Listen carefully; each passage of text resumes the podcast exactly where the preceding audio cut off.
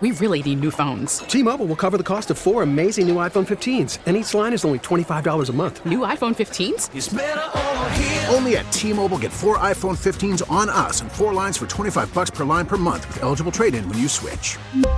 Minimum of four lines for $25 per line per month with auto pay discount using debit or bank account. $5 more per line without auto pay, plus taxes and fees. Phone fee at 24 monthly bill credits for all well qualified customers. Contact us before canceling account to continue bill credits or credit stop and balance on required finance agreement due. $35 per line connection charge apply. Ctmobile.com. Good afternoon. I'm Rebecca Corral. Here's what's happening. When firefighters rolled up to the NuStar fuel storage facility in Crockett this week, they found the gates locked and no one around to immediately tell them what exactly was on fire.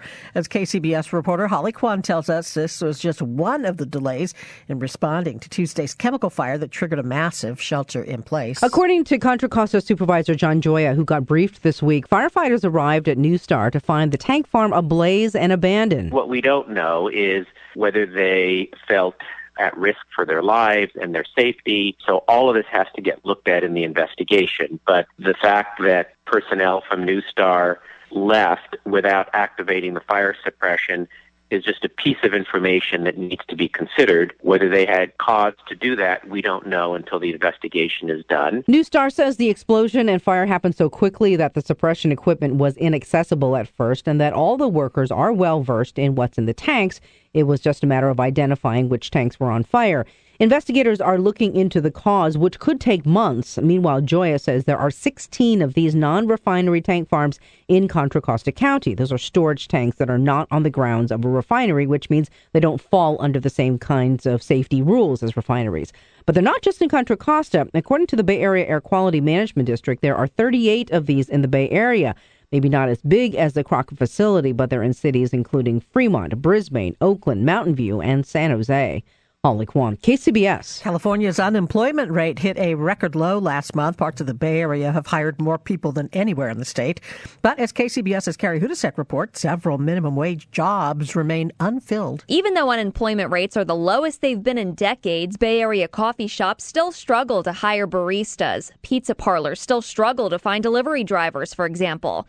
San Francisco employment attorney Michael Bernick explains why. A combination. One, obviously, the lower wages aren't as favored, and um, it's tough to live here with a lower wage job. But he says wages among those lower paying jobs are actually increasing more rapidly than higher paying jobs. These jobs still lag well behind the higher paid jobs in terms of pay, but their wage rates are growing at the fastest rates. The state unemployment rate fell to 4% in September. San Francisco, San Mateo, and Marin counties had record lows under 2%. That's due to the Bay Area's diverse economy. Manufacturing gained jobs this past month, educational health services, trade and transportation. It was across sectors. In total, the state added over 21,000 jobs last month. Carrie Hodousek, KCBS. Governor Gavin Newsom is sounding a note of caution about the state economy. He told a Cal State conference in Sacramento that everyone must be prepared for a downturn and jobs being lost. We may be enjoying right now record surpluses and record scarcity as it relates to workforce, but that paradigm can flip quickly. I mean, I, I imagine a world not too far in the distant future where we have labor surpluses he told his audience that increasing automation would take jobs in the future from kiosk ordering in McDonald's restaurants to self driving vehicles.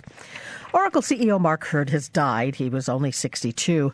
The company confirmed his death today. Hurd had been on medical leave, but the company did not disclose the cause of his death. Hurd led two high profile Silicon Valley companies, Oracle and computer maker Hewlett Packard.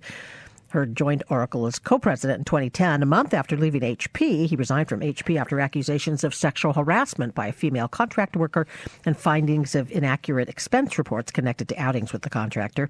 He took a leave of absence from Oracle a month ago for health reasons.